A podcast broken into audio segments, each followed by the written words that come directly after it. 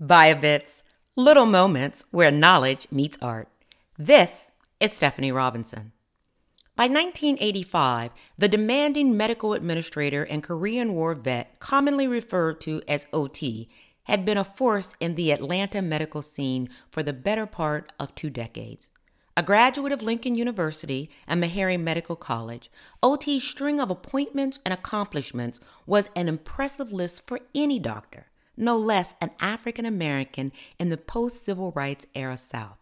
They included his founding of the West Side Anesthesia Association, his roles as chief of staff and of anesthesiology at Southwest Community Hospital, as board member of the Metropolitan Atlanta Health Plan, as chairman of the board of the West End Medical Association, and as the Atlanta Medical Association's 1985 Man of the Year.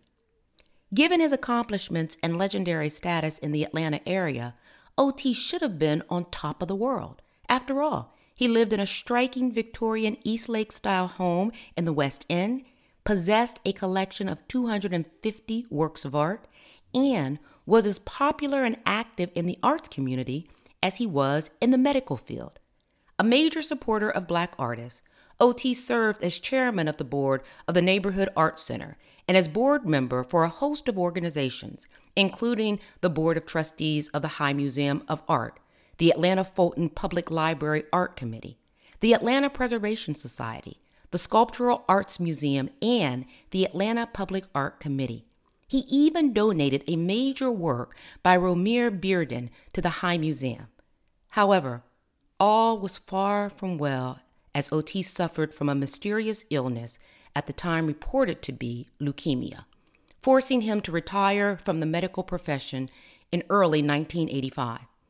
Months later, on June the 14th, Dr. Otis Thrash Hammonds died at the age of 55. Literally, his name would live on. Upon his death, his historic Peeples Street home and art collection was purchased by Fulton County, converted into a museum, and named in his honor.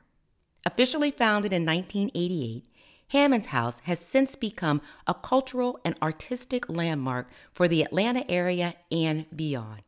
The museum currently offers a permanent collection of over 450 works dating from the mid 19th century by artists throughout the African diaspora. Along with ongoing exhibitions and programming, the collection includes artistic contributions by Bearden, Benny Andrews, Elizabeth Catlett, Sam Gilliam, Richard Hunt, Jacob Lawrence, Radcliffe Bailey, Kevin Cole, P.H. Polk, Amalia Amaki, Hale Woodruff, and James Van Deersey. Hammonds house also possesses the oldest known painting by 19th century African American landscape artist Robert S. Duncanson. The doctor is still in as OT's inspiring legacy lives on through Hammond House Museum and its continuing celebration of the arts of the African diaspora. Biobits are produced in part by the generous support of our Patreon members with a special shout out to Zadig and Voltaire.